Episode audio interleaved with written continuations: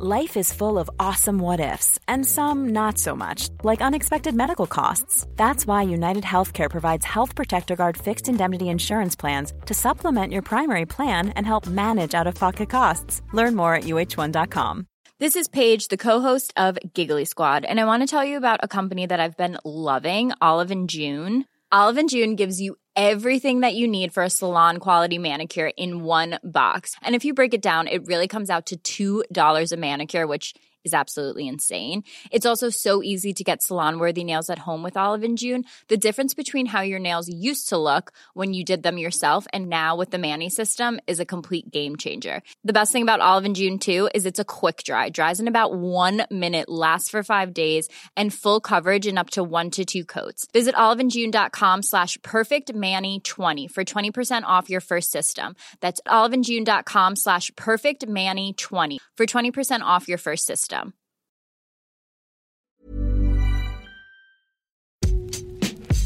Hello and welcome back to the Game Podcast. The new season is nearly upon us, but in many ways, did last season ever really end? We'll be talking past, present, and future on this episode, and nothing sums that up better than the Women's World Cup.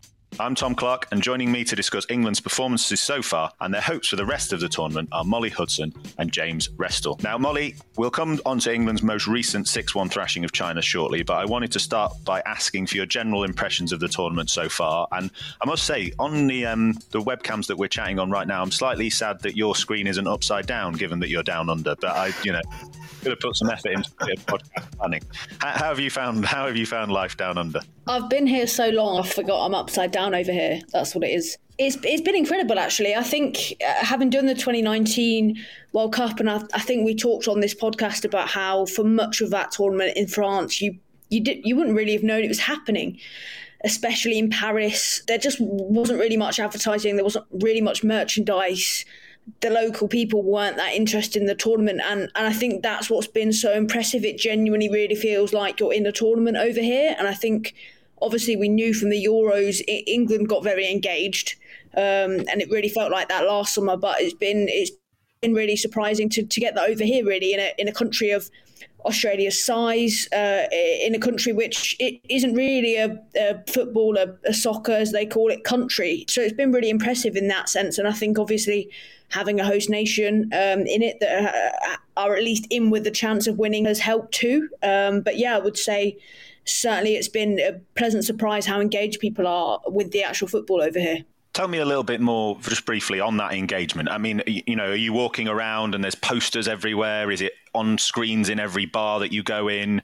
You know, or is it a bit more scat- scattered about? What What's it like in that sense? I think it was very immediate when you. Well, I initially landed in Brisbane um, for for England's pre-camp on the Sunshine Coast, and at Brisbane Airport, you were immediately greeted with big billboards um, in in some of the airports, including in Auckland, because obviously we're this tournament is in Australia and New Zealand, although England only based in Australia. Um, in Auckland, where you kind of get into arrivals, it's, it's done like a football pitch, and the family members wait for passengers on like football seats, like in a stand.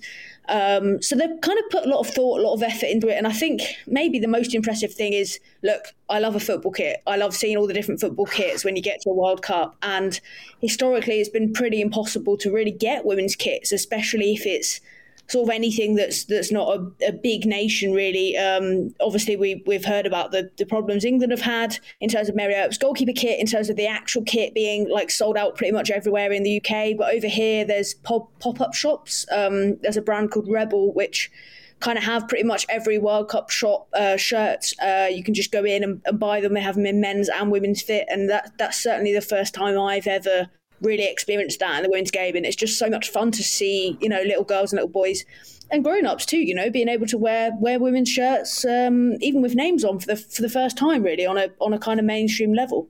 You've you've bought all thirty two, haven't you? There's 32 of them going back in a suitcase to, to London. Well, the problem is as well, they're now 30% discounted for the teams that are knocked out. Uh, so now I'm like, well, it'd be, rude, it'd be rude not to buy them too, wouldn't it? What's your favourite design out of all of them? I do like the England away one, the blue one. I think that's nice. But the I like the simplicity of the Ferns black kit. And because and obviously they they've been knocked out, so they're one of the thirty percent off. And I'm umming and ahhing as to whether I should get it or not. But yeah, there, there's some quite good kits actually. but yeah, it, it, it's just nice to see them even there, although maybe mm. not nice my bank balance. To be honest, Molly, I think James's question gives you full full rights to stick it on expenses. So I would take that. I'd take that as your opportunity. I'd put it through. Don't worry about that. Now, moving on from kits and on to England. It's been a very, very eventful group stage so far. Two 1 0 wins, an injury to the key player, everyone thinking the tournament is over, whilst at the same time, a star has been born in Lauren James, and now a formation change and a huge thrashing of China. Molly, try and sum it up. Well, do you remember when England were really boring and predictable? Um, yeah, those, those were the days, weren't they, eh?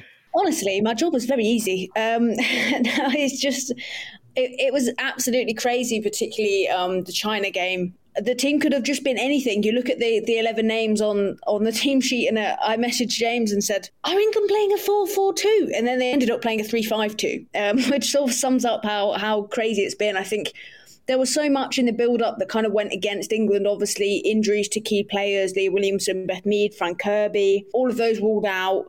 Then we had the dispute over bonuses. And then we had obviously Mary Earps coming out saying, Look, I can't buy my goalkeeper kit. I'm a bit mad at Nike. And there was just everything seemed like it was going wrong, seemed like there was unrest in the camp. And then the football started. It started off really slow the game against Haiti, who, to be fair, were, were massively underestimated by us all. They, they were actually a very good team. Um, but England did struggle. It was a slow start, and then you fear the worst when Keira Walsh gets stretched off. Thankfully, it's not her ACL, the dreaded three-letter word, as everyone keeps calling it in England camp. Whether she'll play or not uh, going forward, we're not sure. But I think the the China game was really this morale boosting victory that England really needed. I think we, we kind of had it in the Euros last summer with the Norway game, that remarkable 8 0 win. And it felt like a moment like that, just in terms of everything that had gone against England before that. China are, you know, they're not the greatest team in the world, but they're ranked 14th. They're, they're not bad. They're Asian champions. So I think everything really went for England in that game. And I think it, it was nice to see Lauren James, you know, everyone has always protected her I've always known what a huge, huge talent she is, but every manager she's ever played under, you know, Casey Stoney, our columnist, of course, Emma Hayes at Chelsea, Sarina Wiegman, everyone has played down her talent because we wanted to make sure that she was really ready for the massive amount of attention that she was going to get. And here she is. This is her moment. This is the time she's announced herself on the global stage. And last night against China, she she was just simply unplayable. Nobody could get anywhere near her. You've teed me up perfectly for my next question, which I've called James Talks James. James Restall, ah. Lauren James. It's perfect, match made in heaven. James, tell tell the listeners about some of the pieces that we've done uh, on the background of Lauren James, because Molly talks there about her being a figure within the women's game who's been talked about for a long time, but is only now becoming a kind of main figure in the public eye. Yeah, it, it, her um, she, she's kind of been the worst kept secret, I think, um, in the England setup um, because um, I'm Alyson Rudd, um, a frequent um, a contributor to the Game podcast, um, has known uh, the the James family for um, for quite some time, and um, basically you've got you've got Lauren, you've got her older brother Reece, who who plays for Chelsea in England men, and their dad Nigel is a is a coach who works outside the academy system to develop young players. And he coached young Reece and young Lauren. Um, and and it was kind of because of you know when when Reece got his opportunity to join the Chelsea academy aged eight, Lauren also was able to join age six, and um, and so she's been this kind of rising star. She went to Arsenal, didn't quite work out for her there. She went to Manchester United, um, where, um, as Laurie meant, as as, um, as Molly mentions, um, Casey Stoney took her under her wing, and then she she became know, she she she kind of told her she could become anything she wanted to be, the world's best player, and in the piece Alyson wrote for us um, after the Haiti game, she was saying that it was kind of almost a surprise that she didn't, she wasn't included in the 2019 World Cup squad. She was that deemed as that good, aged 17, um, and she wasn't included in the Euro squad either. And now this is her big chance to shine, and she's absolutely taken it. Um, Molly mentioned to me yesterday that this this brilliant stat that only three players in Women's World Cup history have been involved in five goals in a single match. One of them being the legendary Alex Morgan, who scored five goals and got three assists against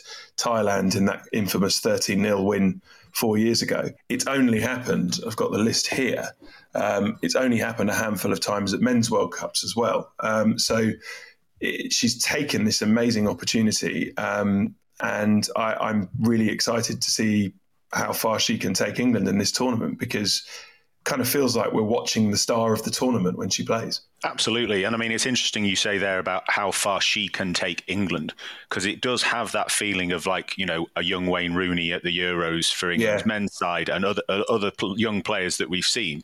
Molly, how big do you think it's been James's emergence and the kind of lift that that gives the other players, especially when you contrast that with the kind of the low of losing Keira Walsh, such an important player. Do you think, as well as her performances, the kind of personality factor of having a young player coming through plays a big part in keeping morale really high? Whenever you speak to England players, I, I think I think it was Leah Williamson after one of the Arnold Clark Cup games in February called called Lauren James a cheat code, and it's like it is it is an open secret among the England players. They know how good she is. They see it in training every day. You know, all of her managers have always seen it, but I think uh, with LJ, she hasn't always had the consistency. We we kind of see this incredible talent, but we forget that she's still a very young player. In some ways, she's she's quite immature. She she doesn't enjoy the media side of things. She's she's quite a shy person actually to, to people that she doesn't know, and uh, I think that's why she's been protected so much. And we saw her have a fantastic Arnold Clark Cup, but then for Chelsea, for example, she didn't start against Barcelona in the Champions League. So she has had kind of peaks and troughs in her form. And it was just about whether she could produce those moments that everyone knows she can on this big stage. And I think that's what's so exciting. And it feels as though once she got that, that first goal, against Denmark, it just feels like it's almost flipped a switch. Like she's got that confidence and she's got that belief now. Whereas I think for a long time, everyone has always had that, but she's needed the chance and the platform to really show it on. And this, I guess, has been the perfect moment because England England are missing that star. I mean, we wasn't sure if she'd start at the start of this tournament. Um, Lauren Hemp has struggled a little bit for form. Obviously, Beth Mead isn't even here. So on paper, she might not have even got into this England team. And things have started falling in the right way. And I'm sure we'll get onto it later on, but things are falling for England the right way too. And, you know, she is a massive part of that. And I think that there's not a team left in this competition that, that wants to face Lauren James at the moment. Just, just want to say for our older listeners, um, explain what a cheat code is. Um, it, a cheat code is uh, is is something on a video game where um, you type in a code and it allows you to kind of basically bend the rules of the game um, to allow you to beat an opponent much more easily. Um, the reason I mention it is because um, it was it was also mentioned in the BBC, uh, the, the, the Uh, it was ITV yesterday. I think the ITV commentary, no, the BBC commentary for the for the Denmark game, and and and I think the, the commentator said, you know, England's cheat code gets the goal, and and and I and I thought that must be the first time that the phrase cheat code has ever been used in commentary.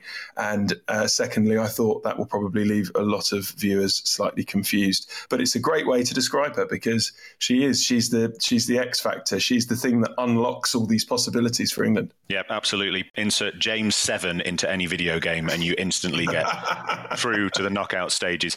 Now, Molly, you talked there about kind of uh, Lauren James believing that she could do it and kind of that that goal against Denmark being important. And you can see that. I mean, that second goal against China, I can't think of many players in men's football, women's football, any any form of the game that would a take that on and b pull it off in such spectacular fashion. It was interesting to me to see as well in that China game a few other players. You know, you mentioned Lauren Hemp struggling for form, but I thought the way she took her goal was fantastic. That first touch out of her feet was sublime, like something that if you watch it, you maybe think, oh, well, that's just a good touch, you know, uh, running onto the ball. But she kind of stabs it forward, but at the perfect pace to allow her to sprint onto it and take the touch first time. Who, who do you think in the rest of the camp maybe not performing to Lauren James's level, but who do you think has been some of the other standout players for this England team so far? I think for me, yeah, somebody that is pretty underrated actually is, is Alex Greenwood. Many England fans who have watched previous tournaments will, will know her as as the left back. She she played 2015, 2019 uh, as a left back, and then she moved to Lyon and she went to centre back, and it, it's something that has really suited her actually with with the kind of the, the modern centre back as we see in men's and women's football, wanting the ball, good on the ball, ability to to play a, a, a pass forward and she's gone from strength to strength really, and she was unlucky in the Euros in in the sense that um, Leah Williamson made quite a late choice that she wanted to play in defence rather than midfield. Because in the build up to that tournament, the centre back partnership had been Millie Bright and Alex Greenwood. And then obviously it got broken up. Williamson and Bright partnered famously were fantastic, but Alex Greenwood barely got on the pitch. And this tournament, because of the injuries and everything else, she's she's been so important. And I think particularly last night you could see it in the way that England were playing in this new three-five-two formation. Millie Bright uh, actually had an incredible game by far the best of her tournament because she'd been struggling a little bit coming back from knee surgery. But it's quite clear to, to me that Millie Bright and Jess Carter are perfectly good defenders, very good in the air, put their body on the line, clear a ball. But what you're missing in Leah Williamson is is that defender that has the ability to start an attack and that's what Alex Greenwood brings to this team. You could see um, Casey Stoney has, has, actually mentioned it in, in the column that will come, be coming out in, in a few hours.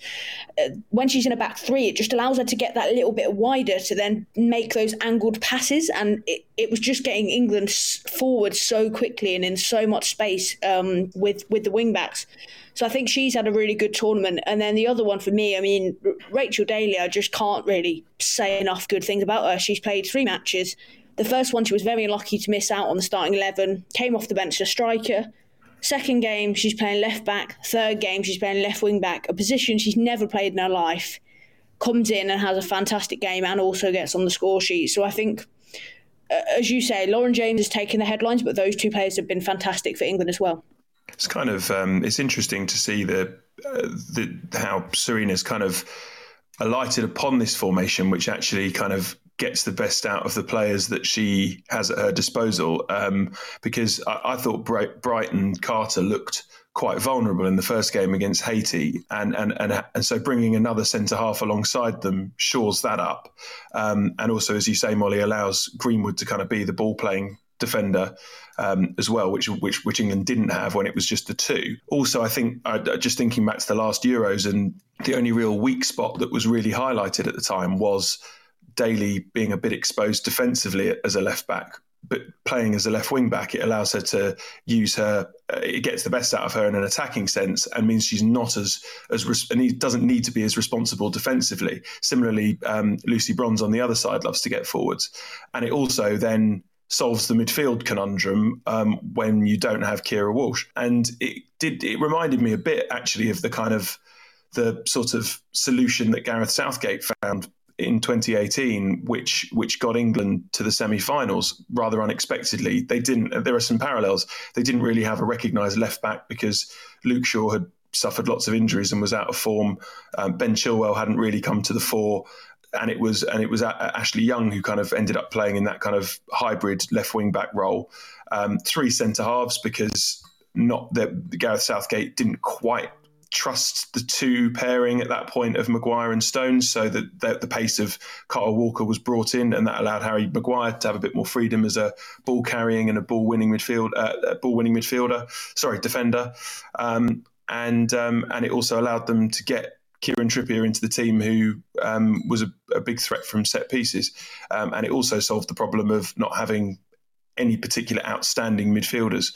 Um, but it only got England so far, and it only got them to the semi-finals. And it'd be interesting to see your thoughts on whether this sort of how far this kind of not quite square pegs in round holes formation, but this kind of this sort of sticking plaster solution will get England in this tournament. I think it. I completely agree with with your thoughts on the defence because obviously Chelsea also largely play in a back three, so Millie Bright and Jess Carter are just naturally much more comfortable in there. So I think it, in that sense, it helps England a lot. I think the conundrum really, and uh, I suppose as the draw potentially opens up, the, the games are currently being played, so it, we're not entirely sure who will get through in terms of England's potential quarter-final opponent. We know they they have the round of 16 opponent in Nigeria. Is exactly how this formation might work if Keira Walsh is fit to play some part because, as far as I'm aware, Keira Walsh has never really played in a back three. Certainly hasn't played in a back three against a, a decent opponent for England. And I think this this formation is perhaps something that they've been working on, but it certainly is more born out of Walsh's absence.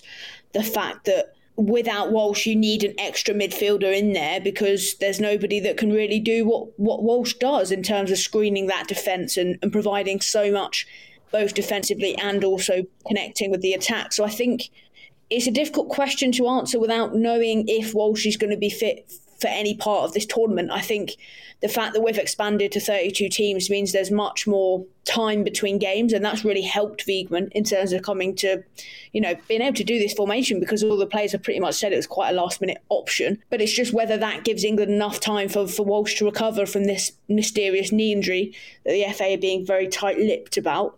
Um, but I think I think it's certainly a formation that seemed to get the best out of pretty much everyone that was available. So for now, I I don't see why they would change it. For me, I would probably stick with it against Nigeria too, because they're probably going to be quite transitional.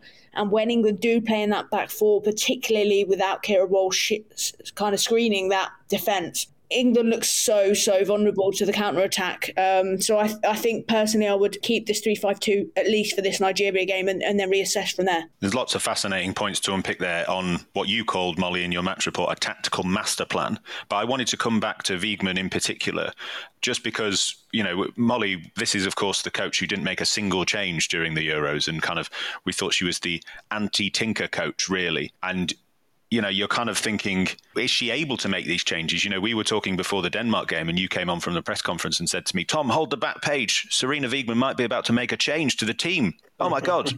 and, and here we are now talking about formation changes. How do we pick people? I wanted to ask, uh, what does it say about her as a coach, Molly?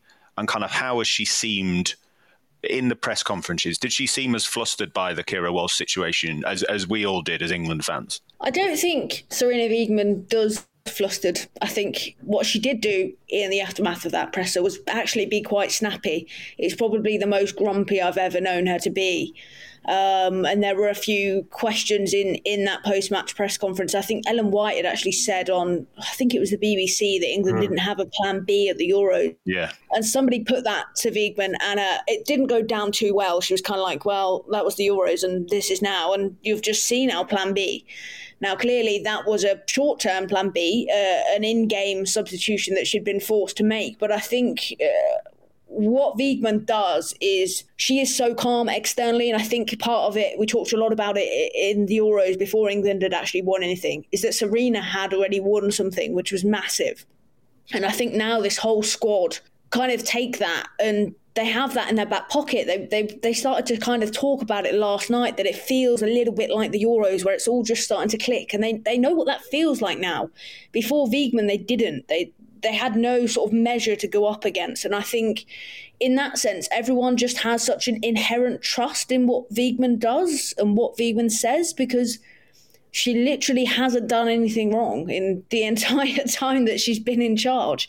So I think if Sarina Wiegman tells you as an England player to play in a back three, you go, yes, Sarina, absolutely, because you think it's going to win you the tournament. And, you know, so far, so good for England again. I think, you know, th- that's what's so impressive about Wiegman. She she actually kind of laughs us a little bit when we point to her that mm, you don't really make that many changes, Sarina. Um, I think I think this time it's very much looking at the opponent, analysing basically who England have left that's fit and how they can get the best formation personnel onto the pitch. And I think, in a way, her adaptability has been born out of this injury crisis, but clearly she's shown she's pretty good at it.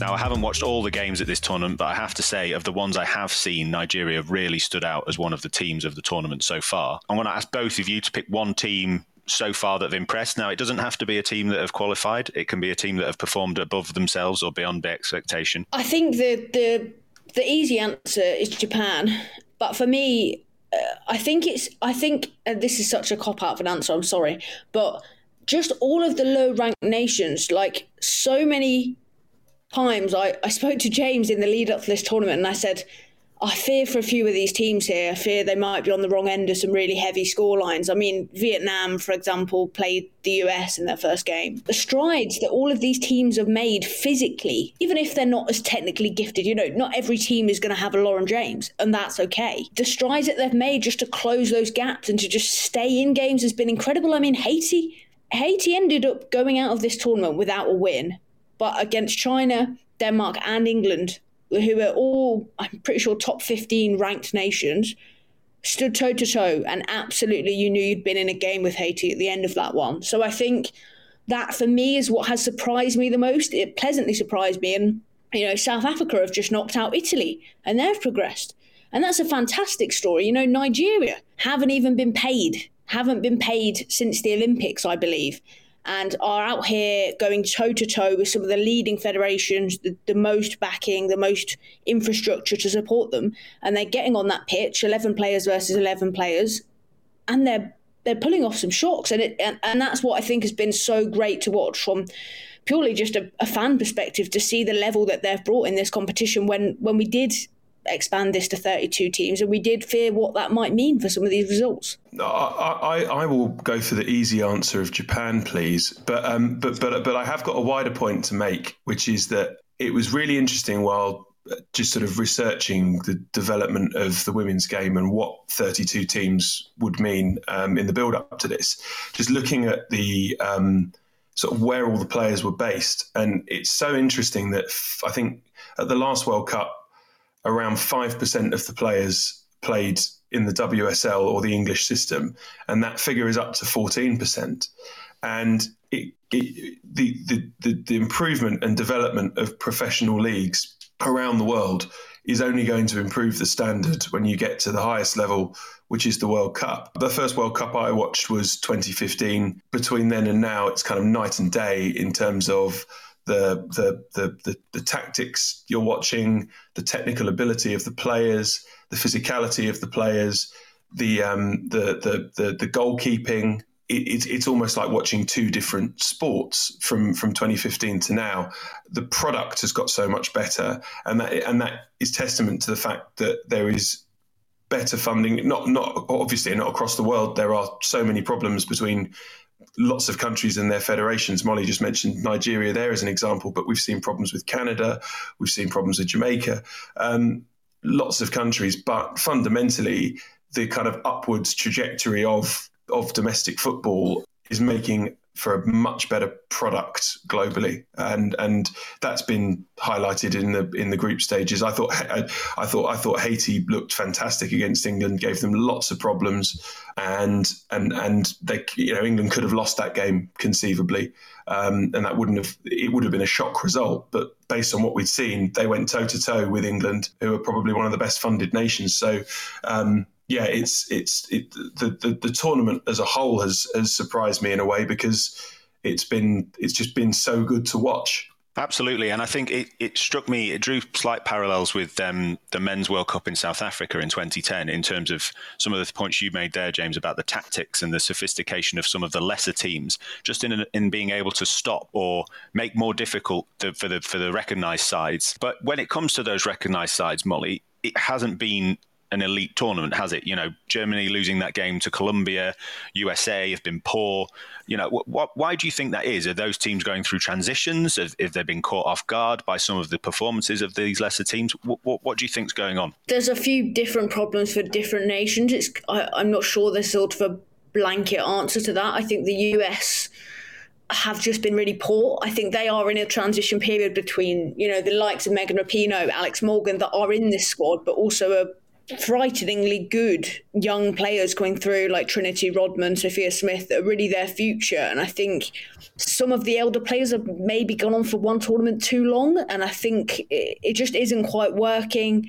Their midfield in particular, they've just, they're, it's basically been non-existent. Vlatko Andonovski, their their manager, doesn't seem to have um, really inspired them. I think back home, um, Casey was saying, obviously she's out in San Diego. Um, she she was saying that there, there's not the same belief that there always is with the US. Um, so I think that's definitely one to keep an eye on in these knockout stages. They were in the width of a post of getting knocked out by Portugal in the groups, so that was remarkable in itself. I, I actually saw one of the US journalists say the US lost nil nil. And I feel like that is exactly how it felt. So uh, that's their problem. Um, Germany were my pick. I'm, I'm just going to say it now. That hasn't aged well. Uh, my pick to win the tournament. And I think that was a case of them being caught out by Colombia, but I also think it's a general theme across the tournament that a lot of these uh, lower ranked nations, underfunded nations, they're so quick. Like South Africa said today, um, I was listening to their captain, Thembi Kgatlana, uh, talking about how they just knew Italy wasn't as quick as them. So they simply just played on the counter attack and they were quicker than them. When Georgia Stanway had come off the pitch after playing Haiti, she just went, Some people are blessed with pace and some aren't, and I'm not, and Haiti are. And it really has, has been that simple in some of these games. And uh, it's like James said, I think teams are working this out t- tactically now to actually use that as a strength. But time and time again, so many teams, it was the same for Australia against Nigeria. You know, Colombia have the incredibly talented Linda Caicedo, who wrote something for the site on her about how the incredible um, journey she's had. She's only 18 years old, has already recovered from cancer, was player of the match in, in both of their opening two group games. Just just incredible stories, but I, I think a lot of the top teams have just not really been prepared for, for that pace. They just haven't known how to deal with it. And uh, we're getting to a stage now where these teams they are getting in behind and they're having the quality to actually score the goals. I think that's maybe what surprised people. You know, a team like Haiti are maybe going to have a few chances, but you, you might not have expected them to have good quality chances. And that is what has happened. And sadly for Germany um, and for some other teams as well, that, that's really been taken advantage of in this tournament. Good test for England, then that they had that challenge up first. And uh, again, I see some parallels from England in the. Um, in the in the in the World Cup and in the Euros uh, for, from the from the men's team in recent years, where the, the the I think we've we've we've all been fans and media alike have been quick to kind of point out the deficiencies, but actually England have won all three games in their group. Um, they've they've conceded one goal um, from a, a, a, dubious penalty, um, and I think Lucy Bronze has a lot to say about that. If you go on the Times website uh, right now, um, and uh, but and yet but yet they've they've survived unscathed um, and put put in a one exceptional performance. And I think they would have we could have seen another exceptional performance had Keira Walsh not got injured against Denmark. Um, I remember you saying to me, Molly, you'd never seen a match shift in momentum so much as a result of an injury to one player. So, so I, I, I, do think this is this all this all bodes well for England. It's coming home. James is excited, and someone else who's excited about England's prospects is our star columnist for this World Cup, Casey Stoney. She couldn't join us on the pod because Molly's in Australia and she's in America, and me and James are in England. So it was the logistical challenge was just too much. But thankfully, she caught up with Molly earlier, and here's just a little clip of what she had to say. Well, it was really un-Sarina like, if I'm honest. Like change of formation, change of personnel. Evidence would tell you that's not what she's done in the past. You know, she normally sticks with the same players throughout the tournament. So yeah, and listen, genius because you know different goal scorers, different way of playing. Maybe the injury to Keira made them to force them into a different way of thinking, and and also now gives the opposition a problem because how are they going to play in the next game? Are they going to play like this? They're going to play like they have done in the past, and obviously it puts Lauren James in a, a position where she can be really successful as well in terms of in that kind of central spaces where she can just kind of roam and pick up balls and you know still got threats with Lauren Hemp and Alessia Russo, you know, getting in behind and, and giving them problems. Two different kind, kind of strikers, really, in that sense. Gives Lucy Bronze and Rachel Daly a bit more freedom to get forward without thinking about like you know we were talking about Lucy Bronze going forward and that space behind her being exploited. Well, actually, that's not the case in this system. So yeah, and it, it worked. It worked very effectively with the injuries that they've had. If you can keep as many of these players on the field for as long as possible, England have got a real chance. I think going into the tournament, not that I'd wrote them off. I just thought surely not with all these injuries. Can they really do it again? I'm starting to think they can now. So there you have it, Molly. James has said they're going to win it, and now Casey Stoney has said England are going to win it. Are you going to be bringing the trophy back with you from Australia and New Zealand? I think it does have the feeling of the Euros where everything is just going right for England. Germany split, uh, slipping up potentially means we may not play them in the quarterfinal. We still could, but it is less likely. I think it, in that sense, I personally was uh, similarly to Casey quite pessimistic optimistic going into this tournament, knowing all the injuries that England have.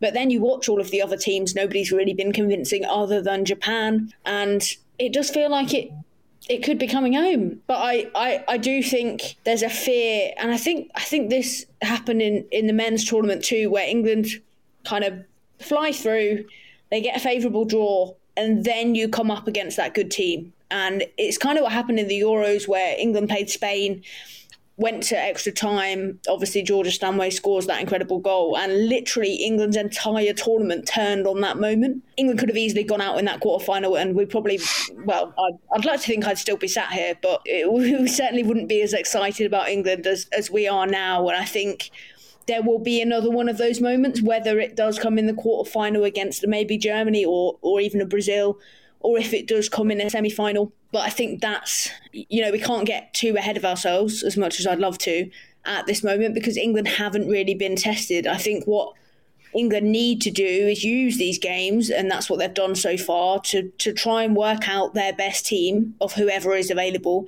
and be the very best prepared for that game that will change the entirety of their tournament. Please bring the World Cup back with you because the Ashes are staying where you are. So um, it's only fair, really, if you can bring the World Cup back with you. Let's hope Australia don't win this as well because then they would actually be unbearable. Molly, for one so young, that was a perfect bit of positivity with a bit of realism. That's what I liked here at this stage in the tournament. Now, you'll be hearing a lot more from Molly and Casey Stoney in the podcasts that we've got to come. Uh, you can also read lots more about the Women's World Cup on the Times website right now, including Casey Stoney's latest column and Molly's reports from the England camp. Molly and James, thank you very much for joining me. Up next, we'll be looking ahead to the start of the Championship season and the rest of the Football League. August 4th.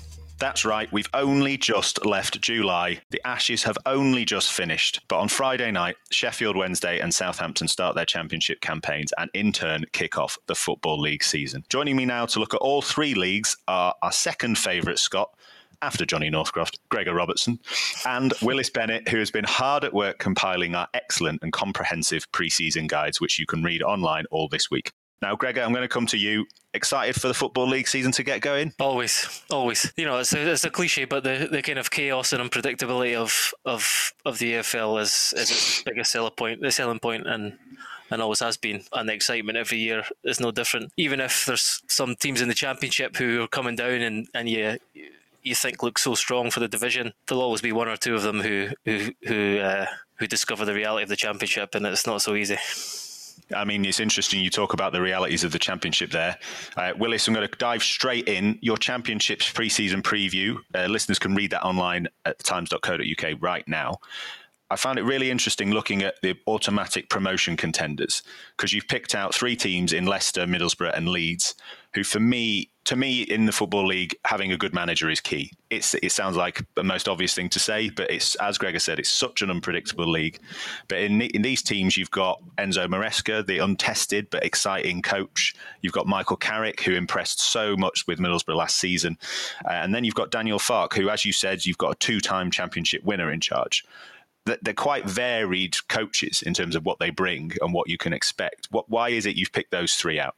Yes, I, I was looking at Leicester, um, very wary of the too big to fail tag. Um, because as you said, Gregor, in this league, there is no such thing as too big to fail. But I was looking at the spine of their side. Bringing in Conor Coady is a good signing, I think. Um, similarly, Harry Winks, solid in midfield.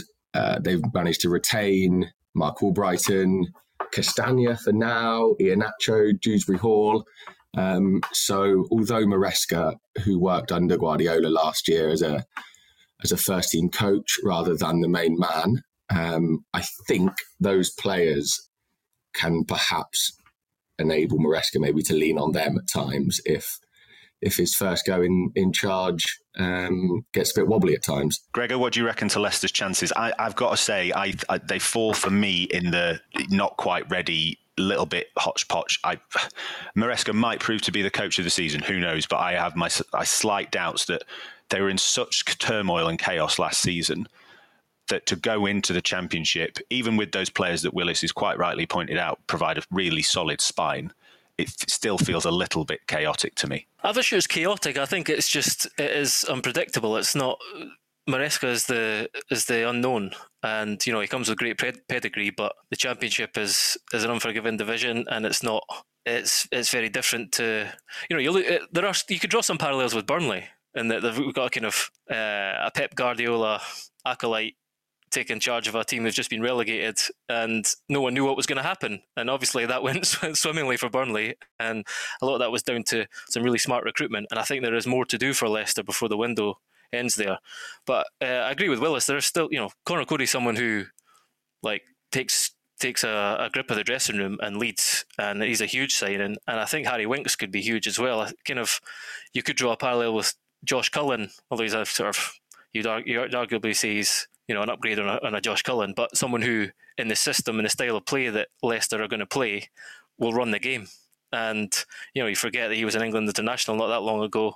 He's been out of sight, out of mind for a little while. But there have been a, uh, I think Callum Doyle as well, who did brilliantly at, at Manchester City. Uh, sorry, Callum Doyle, who did brilliantly at um, Coventry City last season, is another good signing. So we knew the big players were going to leave. We knew Barnes, we knew Madison, we knew Tielemans. I think there's still some work on the incomings to to, to go, but they're going to be one of the favourites. So Middlesbrough, Willis, they've got that key thing that you need if you're ever going to get promotion: goals. Chuba Akpom, 28 goals and two assists, as you write in your piece. But they've also added a few couple of interesting names to the forward line, haven't they? Yes. Well, I think they needed to last year with with uh, Cameron Archer um, and Aaron Ramsey.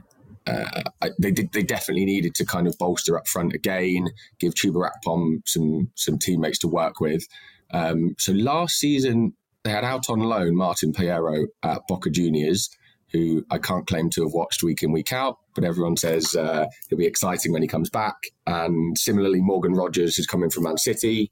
And they've lost Zack Steffen in goal, which I thought may be a bit of a problem. But Seny Dieng from QPR, I think, is a decent replacement. And in Michael Carrick, I think they've got a good man man at the top there. Very different to, let's say, Farke uh, at Leeds, who may be competing for one of those spots with Borough.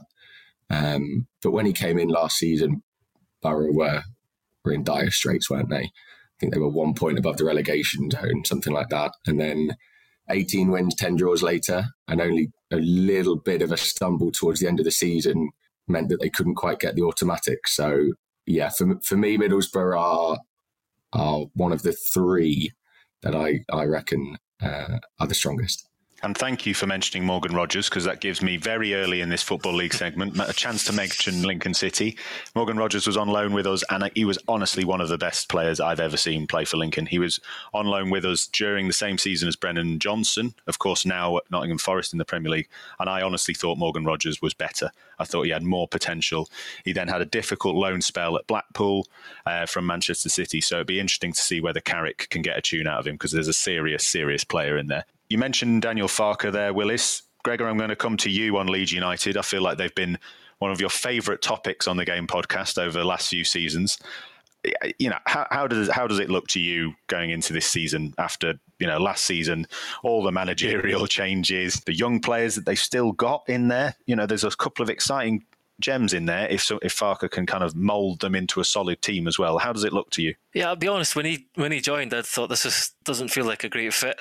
Farke's kind of really mild mannered, pleasant, sort of softly spoken, high pitched voice guy turning up Elland Road, and uh, you know he's he's all about kind of total football really, and it's it's a bit it is a shift. It's a it's a shift away from Bielsa and Jesse Marsch and the kind of you know chaotic uh, full throttle football that that Leeds have been so so well known for for for a number of years now. He knows the division. I think a lot of it will depend on what happens between now and the end of the, the window as well. They've only, you know, Ampadu and uh, Ethan Ampadu and, and Karl Darlow are the only two incomes so far, and there's big question marks over a number of a number of players that Leeds have signed in the last couple of years.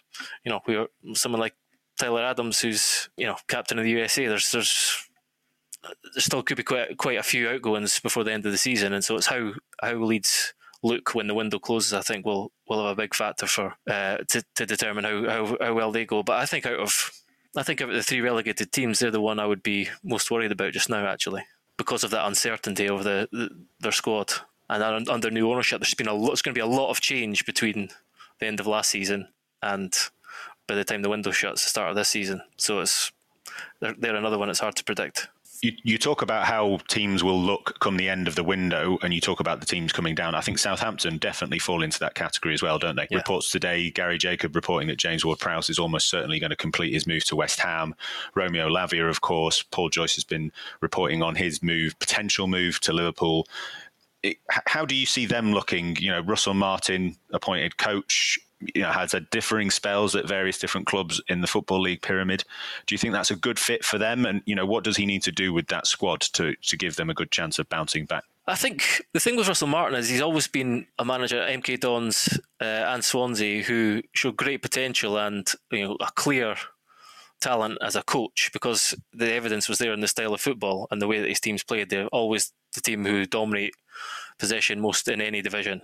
Uh, I think there was a period when MK Dons were had a higher share of possession than any club in Europe. But there was something about turning that into results. And now he's at a club with the resources, you know, in comparison to the to his opposition, the, the opponents in the rest of the division, who you would say he should be able to turn that dominance into into results. So it's a kind of test for him as well. It's like, can this is this style over substance, or can he can he produce the substance? And you're right; they are the same as Leeds. They've got, you know, Salisu is another one who I think has been linked to the move to, to France really good defender. We spoke about the start, you know, 12 months ago about the quality of all these young players coming in. It was going to be exciting. Um, it could go one of two ways, and we know which way it went. That these players would be, you know, outstanding talents at the championship level, but most, a lot of them are going to be picked off. So another one is hard to predict. But I think, I think Russell Martin has shown enough so far to suggest that, with even with the, with the resources he has at his disposal, and the style of football he wants to play, they could dominate the division. Now, Willis, you put Southampton in your category for playoff hopefuls rather than automatic promotion candidates, and that's because you opted for another team that play in red and white with greater greater hopes, and that was Sunderland. Now, this is a team that absolutely fascinated me. Uh, you know, I saw some of the players that are still in the squad playing in League One, and I think the move for Tony Mowbray last season when um, O'Neill left was a fascinating one because he's a coach that Gregor, you've praised him a lot on the podcast from his time at Blackburn in terms of being able to bring young players through. And that's the exact model they've gone down, isn't it, Willis, in terms of the players that they've signed and the kind of squad they're trying to build? It is, yeah. I loved watching Sunderland last year. I think a lot of a lot of supporters thought the young side may may fall off or something along those lines, but they didn't. Um, and they lost Ross Stewart at Christmas. So I, I think this season Sunderland Sunderland can put in Bradley Dack from Blackburn maybe some injury worries there, but there's certainly a good a good player to have in and around the squad. Uh, Jack Clarke still there. They've brought in Bellingham, not that one, but under Mowbray, I, I think Sunderland can go again. Um, I'd like them to as well. Um, I read something on on Scouted Football um, about their sporting director, uh, a guy called Kristjaan Speakman. Uh, they've signed 19 first team last summer at an average age of less than 21. So I think their their plan, their model is very clear. Uh, they're building for the future, but I don't see why this season uh, can come too soon. Really, Speakman's really interesting. He's he'll be a big reason why Bellingham went there. He he came from from Birmingham. He was Birmingham's academy director, and so he knows the Bellingham family well. Willis is absolutely right. There's been a, a huge pivot since his arrival towards towards youth, and it's exciting it's definitely exciting. It's it's also another one that's unpredictable though. So I would definitely put them. I would agree. I'd put them in the in the playoff chase. I'm I'm not sure that uh, competing with some of the some of the teams with more, with with bigger resources is is likely, but I think they'll definitely be in, in with a shout at the playoffs again this year.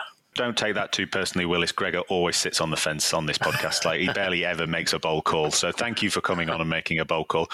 Willis is excited about Sunderland. Gregor, who would be your kind of you know your your less obvious team that you're excited about in the championship this season? I think Ipswich are exciting. I think they were they were outstanding to watch in, in League One last season. I've a really exciting manager in, in McKenna. They have resources as well. I think you know they've not been not been that busy in the in the transfer window so far. George Hirst, who's been kind of threatening to be a, a player for a long a number of years. Omari Hutchinson, Jack Taylor from from Peterborough. I remember watching him at Barnet when he was like 16. He's a really talented midfielder. But I think again, it's about the sort of the, the style and the way that they play football. And I think that almost it'll be better suited to a higher division. And you know they're under American ownership. As I say, they've got got resources. They've not not been as active as I thought they would so far. But I I think they could potentially spring a bit of a surprise this season. We could talk at length about every single team here, but I'm gonna I'm gonna direct listeners uh, towards Willis's excellent and comprehensive preseason preview, which does mention every team and gives great facts and figures about their off season. Willis, pick out some of the other teams, both you know maybe top of the table, mid table, and you know some of the teams that you're worried about. Give us a couple that you you particularly think stand out for either for good and bad reasons. Firstly, I would just like to go back to Ipswich. I know Gregor just just mentioned them, but another word on Jack Taylor. Uh, I think he could be the best under the radar signing this season. He's definitely one to keep an eye on. In terms of in trouble, I am going to Sheffield Wednesday for me. They had an amazing end to last season, didn't they? 123rd minute. Josh Windass winner at Wembley. What was that? Only 65 days ago, I think. Xisco Muñoz now in for Darren Moore. I think that surprised me and plenty of others. I think the wage demands at the, the club are through the roof. The, the management of player contracts isn't particularly good. So for me, Wednesday uh, maybe in a bit of trouble this season. As will Huddersfield, I think. Neil Warnock did a great job, didn't he, last season coming in with on a rescue mission. But if you look at Warnock's record over the past 10 years on seasons where he started at the club and finished at the club, you look out as a successful season. So for me, for me, Huddersfield might be in a bit of trouble as well. And QPR, another lovable manager, uh, Gareth, Gareth Ainsworth, um, lost the goalie, haven't they, to, to Borough? I think QPR could struggle. Gregor, I don't know what you think about Cardiff, but Ramsey back is is a fun one, but I'm not convinced it's necessarily gonna gonna keep them in the league. Um, uh, man in charge, Erol Bulut, spent a few years in Turkey recently. I don't see any any solidity there really. I've got to say, I agree with you on the Aaron Ramsey thing. I just don't. I mean, as much as it's wonderful and joyous, and we all love a rom com, especially me, I, I, don't see it. I, I, think that could be a signing that could backfire, um, particularly if they're pinning their hopes on him, because the championship, as we've talked about, and as we see increasingly, the the quality, but also the pace and the physicality. And Aaron Ramsey is at a stage in his career where he kind of wants to sit and knock passes around, and he ain't going to be given the chance to do that. Gregor, how do you reflect on some of Willis's picks there at the top and the bottom? Any other teams that you want to mention? You know, I, I broadly agree, particularly Sheffield Wednesday. I think it looks like they've already made a mess of, of promotion. Cardiff, almost every summer now, you, you they're they're another club that are a bit of a basket turned into a bit of a basket case. Um, a couple of you know, Karlan Grant as as well as said, it can be a really good signing. Josh Bowler's just arrived on on loan from Nottingham Forest, who was at Blackpool before. But uh, again, another manager who we know very little about, and I would be surprised to see a change there uh, in the first few months of the season. I think Birmingham need we need to talk about Birmingham. I think finally their kind of purgatory, their sort of very elusive Chinese owners is is is finally over, and they have a takeover by the brilliantly named uh, Shelby. Uh, company with a little nod to Peaky, Peaky Blinders there, but you know, I, I, you know, big resources now. It's a, a US based investment fund, and they've signed a few, few interesting a few interesting players already. Uh, Siriki Dembele, Tyler Roberts from Leeds, made Krystian Bielik's uh, loan signing from Derby last year permanent. Ethan Laird really he was you know, an outstanding kind of wing back from the started at Manchester United.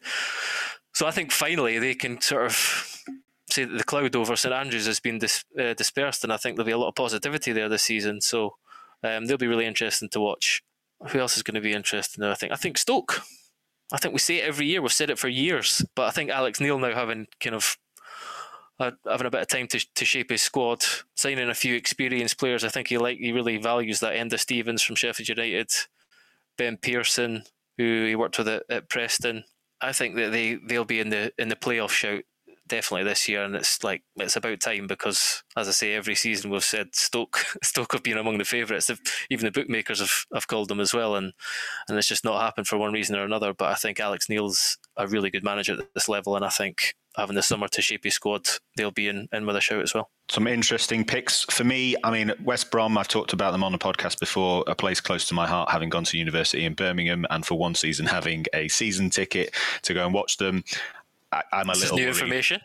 I'm a little worried. I'm a little worried. Yeah, I was a part-time West Brom fan for one season. I saw them get promoted under Roberto Di Matteo. It was great fun. Boing boing and all that.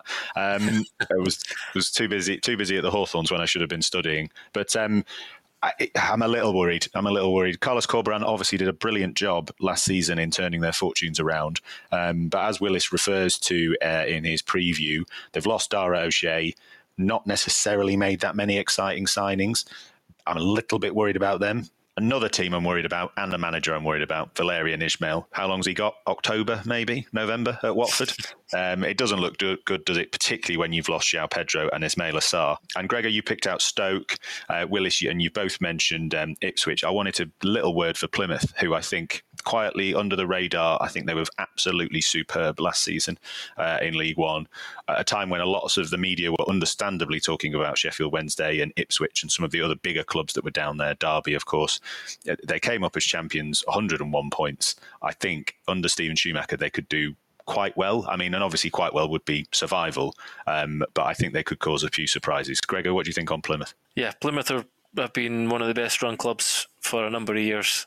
Simon Hallett, the owner, uh, somebody who's from Plymouth, grew up there and become a very successful businessman based in the in the states. But they've they're really intelligently run. There's a lot of kind of emphasis on, on data and their recruitment. They do a lot of great work in the community. And Plymouth are a big club, so like he recognises that they're a, a, kind of bit of a sleeping giant in, in that region. You know, having never had a, a Premier League club, they want to do something about that. And I agree. I think that they do everything well there. Everything is is very well considered, and that that certainly is true of their their uh, their recruitment. Um, Morgan Whittaker is a great signing and I agree. I think I don't think they'll be. You're right. Survival is the is the, the number one aim, but I think they can look up a little bit. Um, and you know, broaden the, uh, raise the raise the bar a little bit this season. Life is full of what ifs. Some awesome, like what if AI could fold your laundry, and some well less awesome, like what if you have unexpected medical costs. United Healthcare can help get you covered with Health Protector Guard fixed indemnity insurance plans. They supplement your primary plan to help you manage out of pocket costs. No deductibles, no enrollment periods, and especially no more what ifs. Visit uh1.com to find the Health Protector Guard plan for you. This is Paige, the co-host of Giggly Squad, and I want to tell you about a company that I've been loving, Olive and June. Olive and June gives you everything that you need for a salon quality manicure in one box. And if you break it down, it really comes out to $2 a manicure, which is absolutely insane. It's also so easy to get salon worthy nails at home with Olive and June. The difference between how your nails used to look when you did them yourself and now with the Mani system is a complete game changer. The best thing about Olive and June too is it's a quick dry, dries in about one minute, lasts for five days, and full coverage in up to one to two coats. Visit oliveandjune.com slash perfect Mani 20 for 20% off your first system. That's oliveandjune.com slash perfect Mani 20 for 20% off your first system system. Millions of people have lost weight with personalized plans from Noom, like Evan, who can't stand salads and still lost 50 pounds. Salads, generally, for most people, are the easy button, right? For me, that wasn't an option. I never really was a salad guy. That's just not who I am. But Noom worked for me. Get your personalized plan today at Noom.com. Real Noom user compensated to provide their story. In four weeks, the typical Noom user can expect to lose one to two pounds per week. Individual results may vary.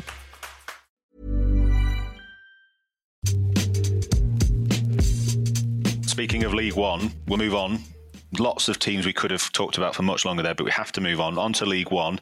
And Willis, talking of promotion from that division, you've got some bad news for fans of Wigan, Blackpool, and Reading because you don't think that any of those relegated sides will bounce straight back this season. Yes, I think uh, those that were relegated last season are going to stay in League One. Blackpool, I would probably be my pick of those of the three that came down: Wigan, Reading, Blackpool. Um, I think under Neil Critchley, they can probably do quite well this season. But I think I think there's too many too many better teams above them. So for me, the the three that came down in League One are going to be going to be mid table this season. Who have you got going up? Come on, you can't just relegate them to the mid the mid table. You've got to you've got to back back a horse or three. I'm going to back Derby County and I'm going to back Derby County, Bolton, and Peterborough. T- two of those three are, are my automatic spots. The, the Peterborough squad's still so good. Um, Jack Taylor's gone. Clarke-Harris remains. Poku remains. Mason Clark remains. Fergie, of course, remains. And I, I, think Derby are up, Derby will be up there under Paul Warne, who I, I saw a snippet. He went on, on the local radio the other day, and he, instead of just starting with football, football, football. He gave the local traffic news. He seems mm-hmm. like a decent bloke.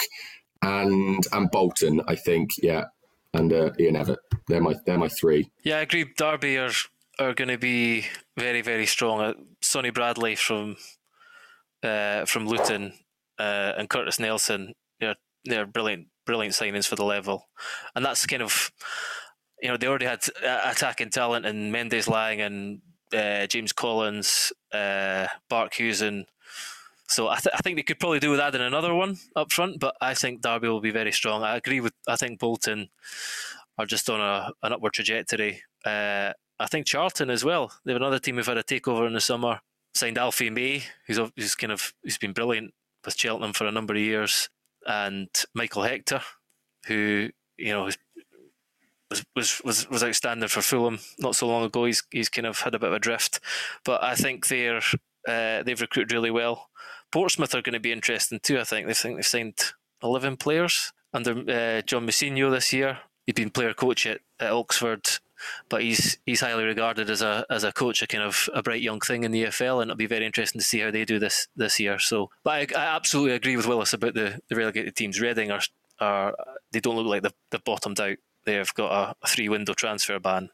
Uh, I was reading that they can only pay fourteen hundred pounds a week to new signings, which for a size of the, a club of their size, and with the money that is now being paid even in League One, means they're in big trouble. I think. And the same Wigan, I think, I think could could do okay, but they've got a points deduction and still some uncertainty there. But I absolutely agree. I think it's it's it's a division that's wide open this year because because of the the kind of state that uh, two of the big clubs who've just been relegated find themselves in at the start of the season.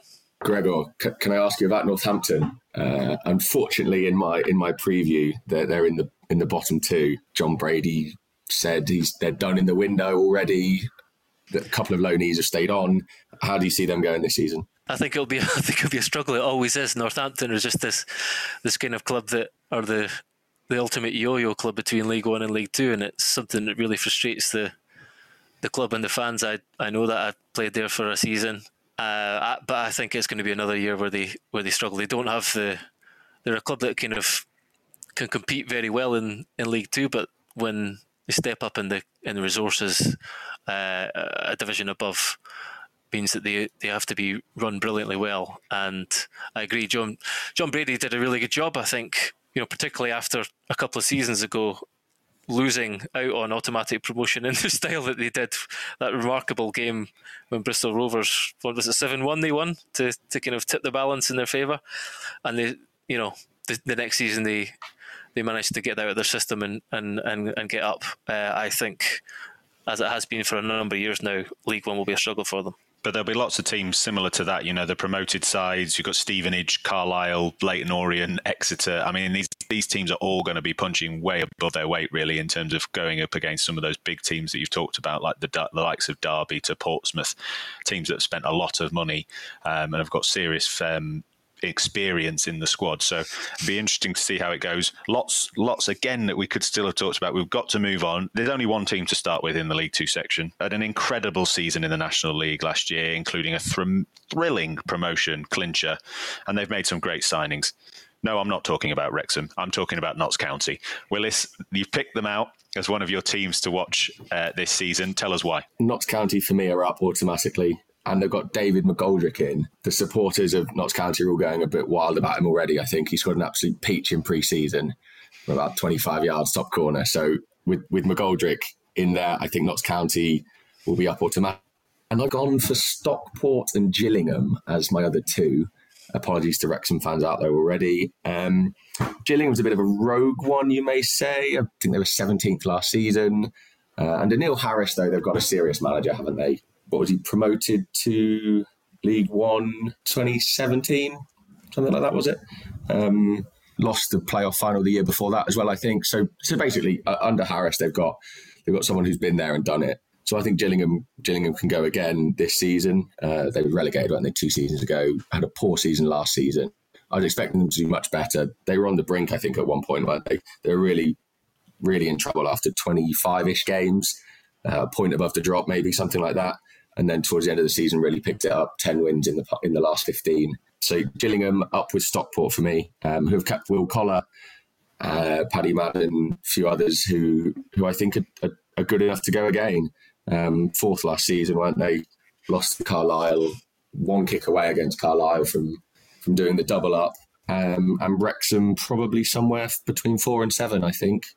Uh, Paul Mullin in a race the fitness for the first game after that clash with Nathan Bishop in the in the United game. Um, so yeah, Wrexham in the playoffs for me. Gregor, thoughts on, and I will let you talk about Wrexham, but I think Willis is right to pick out McGoldrick's signing. That's potentially one of the most wow signings in the Football League across any league this summer, isn't it? Yeah, they're all excited about Dan Crowley as well, who was a bit of a kind of teen prodigy, played for England youth youth at youth level, went to Birmingham. I think he played overseas in in, in the Netherlands. Uh, Birmingham he was at Morecambe last season and, and, and did brilliantly for them.